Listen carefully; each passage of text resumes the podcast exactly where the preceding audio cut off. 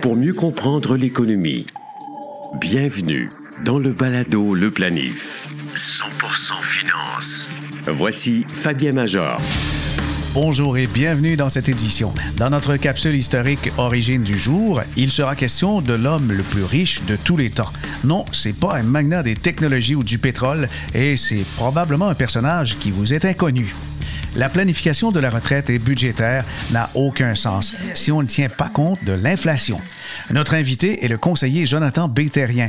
Il a des exemples concrets pour nous, mais surtout, il explique pourquoi l'inflation cause des maux de tête aux gestionnaires de portefeuille. Et oui, l'inflation a de l'influence sur les marchés boursiers. Enfin, je vous présente un duo imbattable. Le REE, Régime Épargne-Études, jumelé à un compte d'épargne libre d'impôt ou CELI. La combinaison de ces deux régimes peut faire économiser des milliers de dollars aux familles canadiennes. Le balado Le Planif est partenaire d'InfoBref, un nouveau média d'information destiné aux professionnels et aux gens d'affaires. InfoBref vous offre l'essentiel des nouvelles affaires, politique et techno en 10 minutes par jour, sous la forme de deux infolettres quotidiennes, une le matin, l'autre à 16 heures. Elles sont gratuites. Essayez-les. Abonnez-vous à infobref.com. Même si la fortune du fondateur d'Amazon, Jeff Bezos, semble colossale, si l'on tient compte de l'inflation, elle demeure modeste devant celle d'un personnage historique Mansa Moussa, roi des rois de l'Empire du Mali du 14e siècle. Pendant son règne, Moussa conquiert 24 cités et leurs territoires, s'appropriant du même coup leurs richesses. Il devient l'un des plus grands producteurs et marchands d'or et de sel, deux commodités hautement prisées à l'époque. Au sommet de sa puissance, il possède plus de la moitié des réserves mondiales d'or. Les actifs de Moussa sont simplement inconcevables. Certains historiens et économistes évaluent sa valeur à quelques 400 milliards. Mais c'est une citation attribuée au magazine Time qui résume le mieux son immense richesse. Ce n'est pas vraiment possible de quantifier sa fortune. Des textes historiques racontent que lors d'un pèlerinage à la Mecque, Moussa voyage accompagné de 60 000 hommes, 12 000 serviteurs et esclaves, des musiciens et des dromadaires transportant de l'or. À sa mort, en 1337, Moussa lègue sa fortune à ses héritiers qui en gaspillent la majeure partie. Deux générations plus tard, l'Empire du Mali est renversé lors d'une guerre civile et tombe sous le joug de nations ennemies et l'immense richesse de Moussa s'éparpille. Aujourd'hui, il ne reste de l'héritage de Moussa que quelques mosquées érigées sous son règne, ainsi que l'université de Sankoré à Tombouctou. Le Palado Le Planif. Actualité financière. Voici Fabien Major. Jonathan B. Terrien est conseiller en sécurité financière et aussi conseiller en fonds d'investissement. Il est avec nous pour nous parler d'inflation. Jonathan, je suis, je suis content euh, d'entretien aujourd'hui parce que l'inflation, on l'observe. On voit que ça commence à être très concret. Donne-nous des exemples. Oui, bonjour Fabien. Ben, en fait, on parle beaucoup d'inflation euh, ces temps-ci. Euh, c'est une variable qui est importante parce que si elle est mal contrôlée, ça va impacter directement euh, notre style de vie, peut-être nos projets pour l'été, les projets de vacances, mais aussi nos placements et peut-être notre plan de match financier là, à long terme. Mais en fait, la définition de l'inflation, là, c'est une hausse générale et durable des prix, euh, donc des biens et des services là, qu'on va consommer euh, à tous les jours, et finalement une augmentation de notre coût de vie. Et si le coût de vie augmente, ben ça a pour effet là, de réduire notre pouvoir d'achat. Et je vais vous donner quelques quelques exemples. Là. Il y a une centaine d'années, là, on pouvait euh, discuter, pas en fait discuter, déguster un bon repas dans un restaurant là pour environ 70 sous. Hein? on, on, peut pas se payer un hot dog aujourd'hui pour ce, ce prix-là. 70 cents, c'est un repas, un repas complet là. Oui, un repas complet dans, un restaurant, là, il, y a, une centaine d'années. Ça fait quand même un petit bout de temps, mais euh, on voit quand même qu'aujourd'hui, ça, nous coûte beaucoup plus cher. Euh, dans les années 30, un dollar et 20. Avec un dollar et 20 en poche, là, on pouvait se payer un pain, une livre de beurre, deux pains de lait, puis un gros steak. Euh, en dollars d'aujourd'hui, c'est à peu près, ben, tout dépendant le steak qu'on choisit, là, mais 20, 25 dollars environ. une pinte de lait dans les années 60, 24 sous.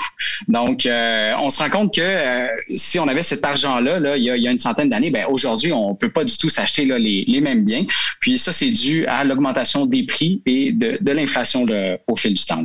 Mhm. Ah oui, oui, c'est sûr que tout augmente alentour de nous, mais euh, vraiment, c'est extraordinaire de voir cette poussée de croissance-là. C'est sournois parce que si on fait un peu de rendement, ben, on, s'aperçoit qu'il faut inclure l'inflation dans l'équation. Puis euh, là-dedans, le, rôle de la Banque du Canada ou encore aux États-Unis, la Réserve fédérale américaine, quel est-il par rapport justement à l'inflation? Mhm. Ben, en fait, c'est un de leurs rôles principaux de justement contrôler l'inflation. Parce que imaginez-vous si le, panier d'épicerie le doublait à tous les deux, trois ans, alors que les salaires ne suivent pas, il viendrait à se créer un, écart assez important. Donc, dans les rôles principaux de la Banque du Canada, c'est de contrôler la monnaie qui est en circulation dans l'économie. Euh, et un autre de ces rôles importants, c'est euh, de euh, monter ou de descendre, en fait, le taux directeur. le taux directeur, c'est en fait le taux d'intérêt sur lesquels les banques vont, euh, euh, vont se coller en fait pour, euh, pour offrir leur, taux hypothécaire, etc. Et puis, généralement, lorsqu'il y a, par exemple, une pandémie, comme l'année passée, ben, les banques centrales vont avoir une approche qui est interventionniste, c'est-à-dire que souvent, ils vont injecter de la nouvelle argent dans l'économie, vont réduire les taux d'intérêt pour que le coût d'emprunt là, euh, des ménages, des entreprises et même des gouvernements là, soit, soit moins élevé. Puis l'objectif, ben, c'est de, de, relancer graduellement l'économie.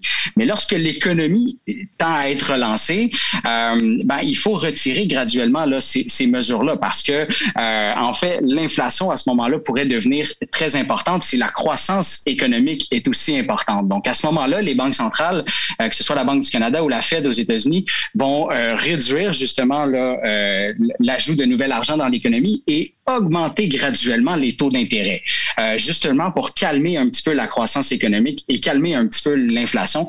Donc, c'est une forme de jeu d'équilibre. Lorsque euh, ça va pas bien, on doit stimuler l'économie. Lorsque ça va mieux, on doit euh, réduire les, stimulations. Mais la ligne est mince, là, c'est un jeu d'équilibre.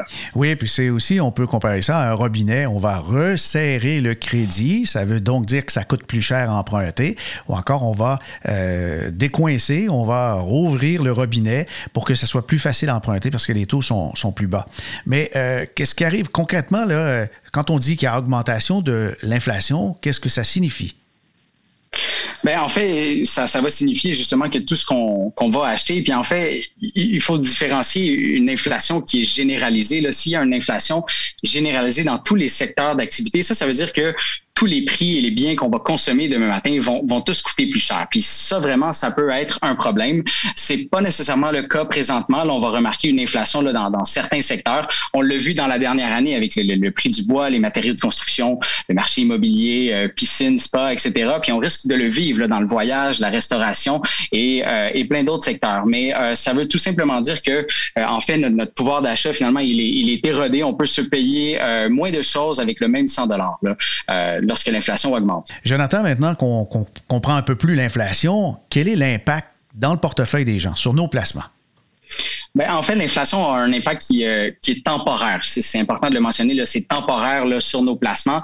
Mais ce qui arrive, c'est que lorsque les banques centrales décident d'augmenter graduellement les taux d'intérêt pour calmer la croissance, essayer de contrôler l'inflation, euh, ben, s'il y a, y a un contrôle ou en fait on essaie de limiter la croissance économique, le marché boursier va voir de l'instabilité et va se mettre à être volatile. Donc, l'impact demain matin là, sur nos placements, euh, c'est de voir la valeur de nos placements là, vraiment euh, s'agiter un petit peu.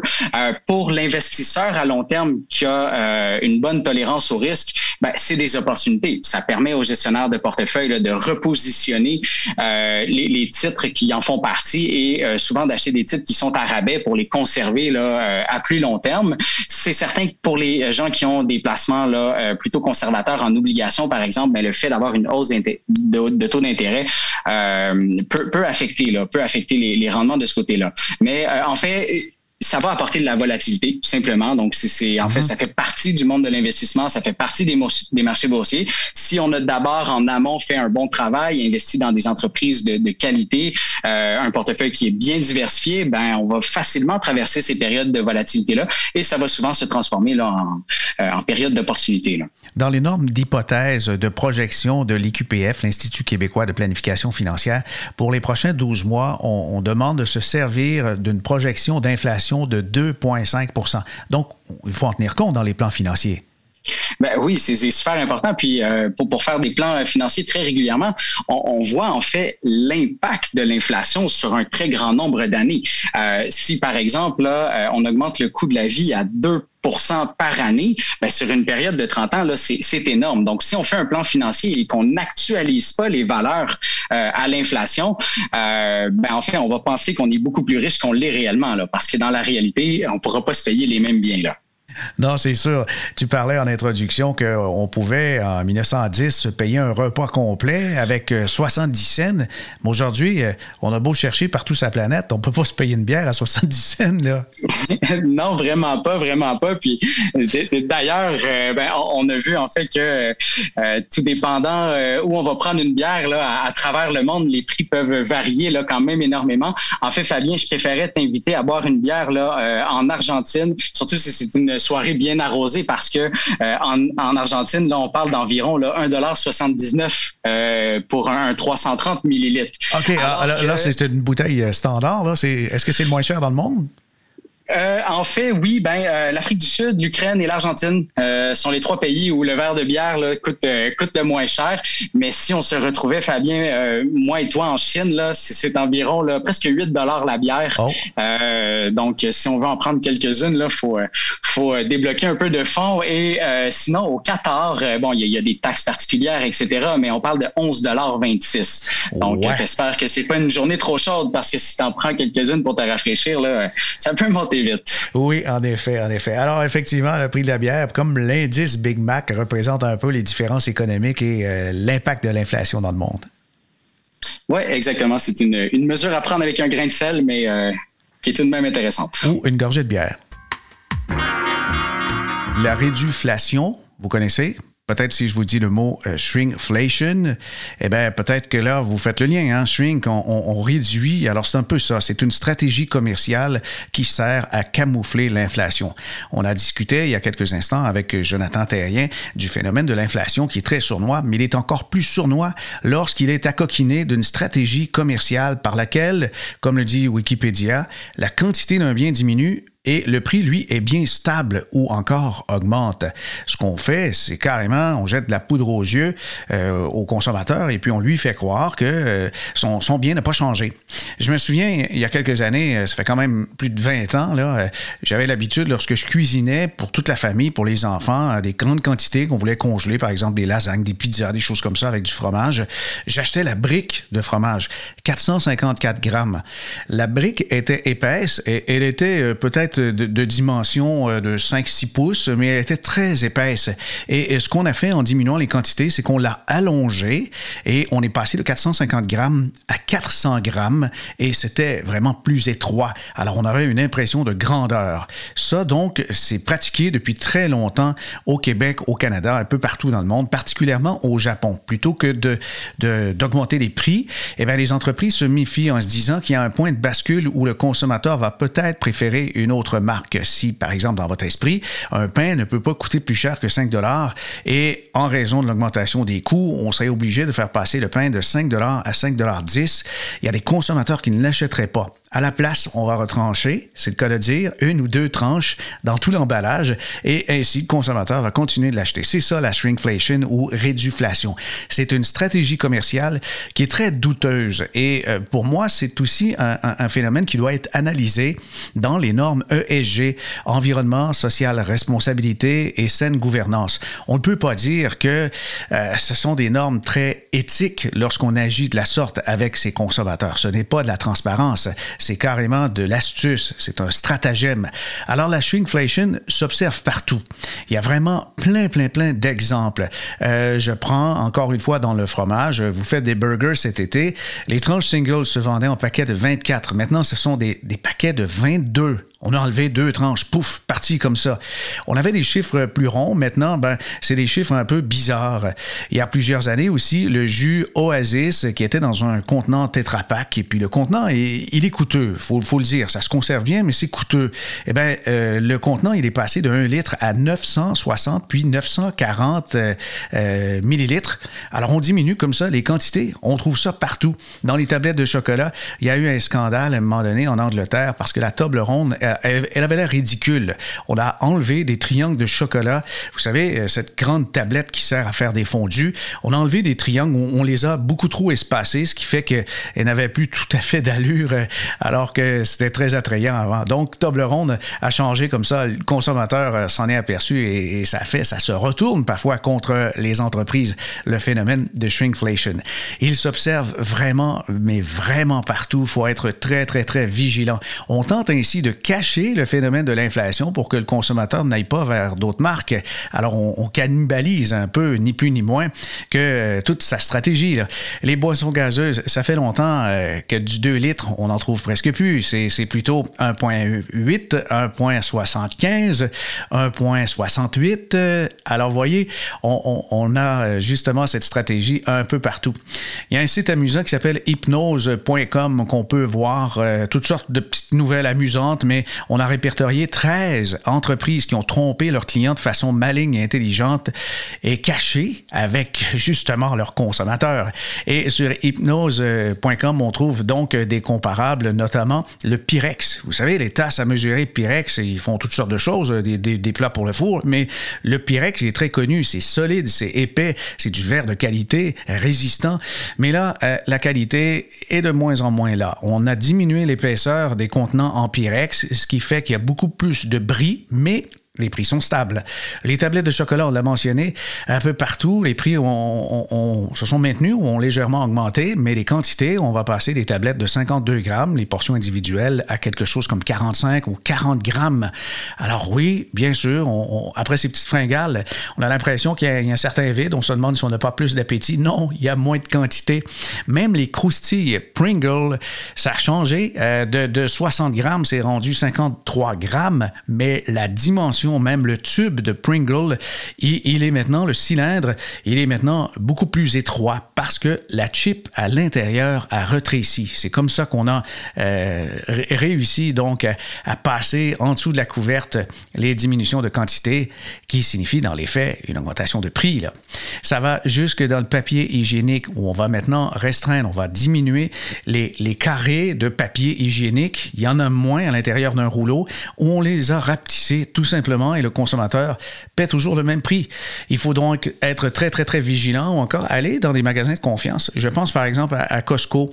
Les familles qui magasinent là depuis des années s'aperçoivent que sur les tablettes, on a eu la bonne idée de représenter le prix par 100 grammes quand ça, concerne de la nourriture, par exemple, ou encore d'autres biens par pièce, par dimension. On va représenter le prix, ce qui fait que c'est relativement facile de faire des comparables et comme ça, on ne tente pas du tout de, de tromper le consommateur. Au contraire, on veut l'aider à faire ces comparaisons. Il faut être très vigilant aujourd'hui pour réussir à équilibrer son budget parce que c'est sournois. Et définitivement, les entreprises qui tentent comme ça, euh, par stratégie, euh, de tromper le consommateur, méritent de moins en moins notre confiance. Mais qu'est-ce qu'on peut faire comme consommateur, justement, pour ne pas se faire avoir? Il faut être plus vigilant, bien sûr, il faut être plus renseigné, il faut lire, il faut comparer, mais autre chose, un point euh, indissociable, je pense, dans, dans le budget, euh, je crois qu'il faut des fois aller vers le vrac ou encore les produits frais, les produits locaux et euh, profiter aussi des saisons, puisqu'il existe encore des produits saisonniers, surtout dans les fruits et légumes, bien sûr. Allez-y comme ça, intelligemment, et, et vous allez voir, vous ne serez pas une autre victime de la shrinkflation. Planifiez mieux avec le balado Le Planif. Que se passe-t-il quand on mêle un régime épargne-études et un compte d'épargne libre d'impôt? On répond à cette question sur le site morningstar.ca. Une analyse d'Alexandra McQueen présente une famille qui a maximisé l'efficience fiscale de l'épargne-études des enfants en combinant les avantages des deux comptes, c'est-à-dire CELI avec le REE.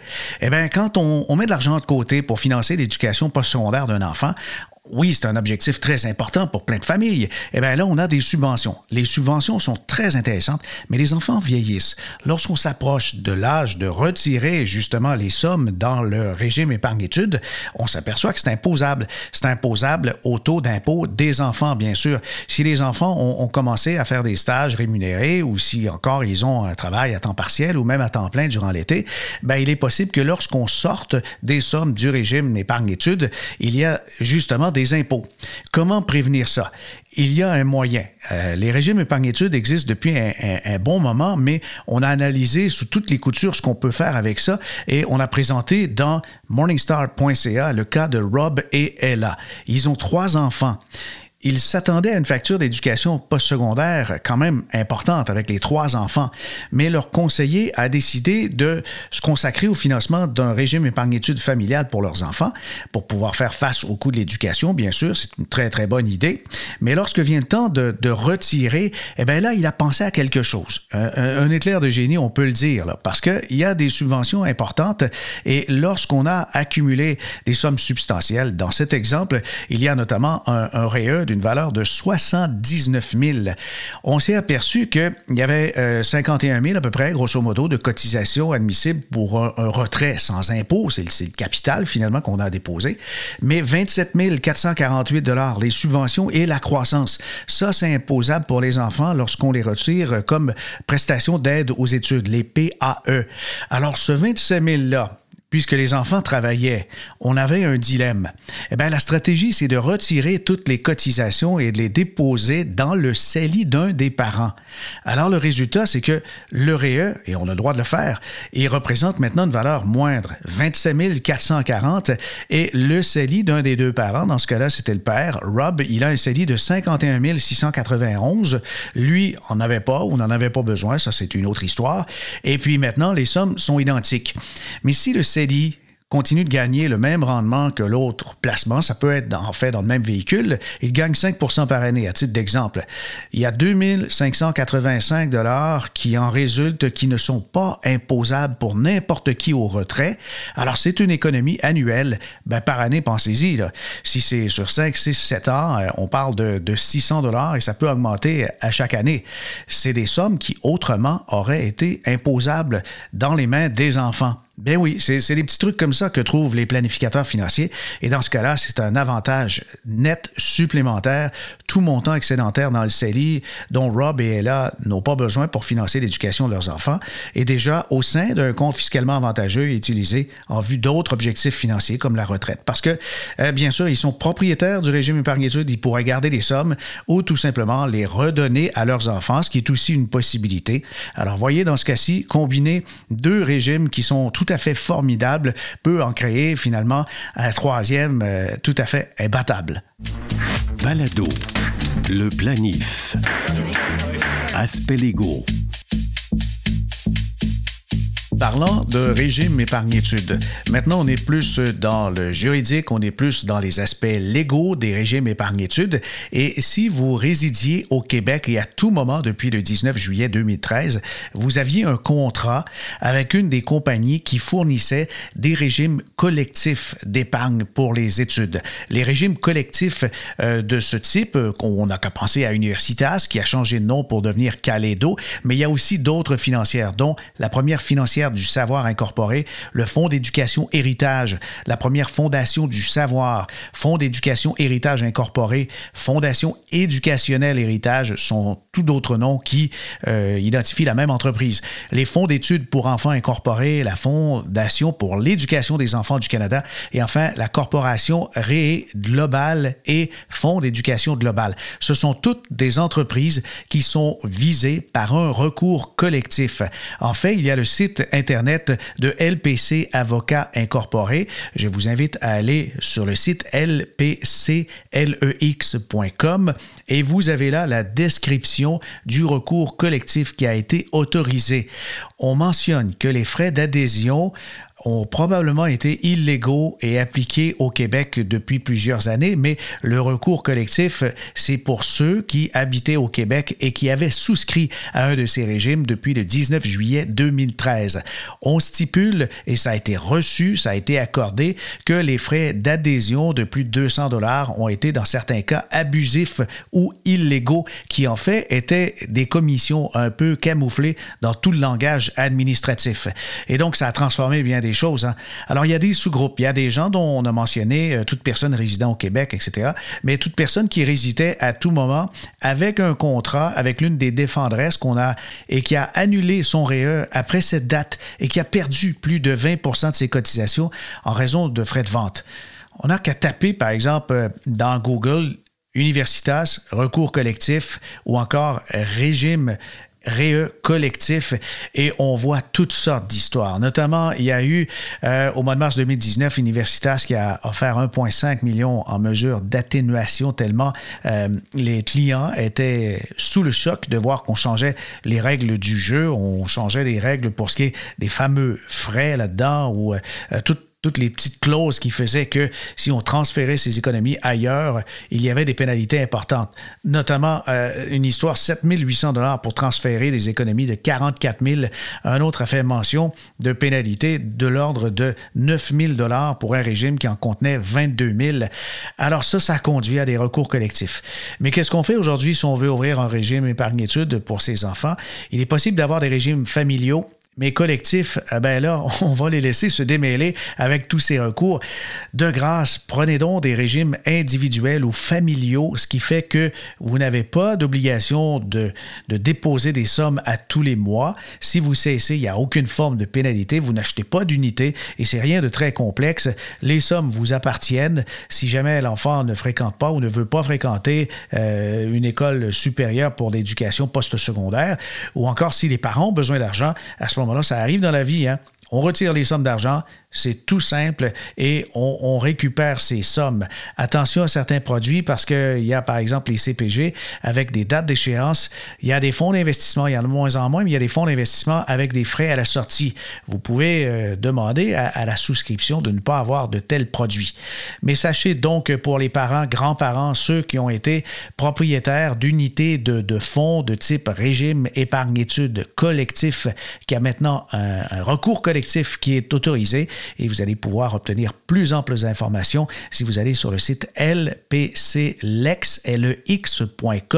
sur ce régime qui vise plusieurs entreprises, dont Caledo, anciennement connu sous le nom de Gestion Universitas, mais aussi Fonds d'éducation héritage, le Fonds d'études pour enfants et l'autre, le Fonds d'éducation globale. Ah oui, ben, je, oui, on devrait. Oui. C'est ici que se termine cette édition. Avec plus de 60 épisodes du Balado Le Planif, il y en a sûrement un qui rejoint vos préoccupations. Le premier podcast francophone sur la planification financière traite des placements, mais aussi des protections, de la succession, des aspects légaux, de la retraite, de l'impôt et du budget. Visitez le site baladoleplanif.com pour entendre ou réentendre les épisodes précédents. Ici Fabien Major. À bientôt.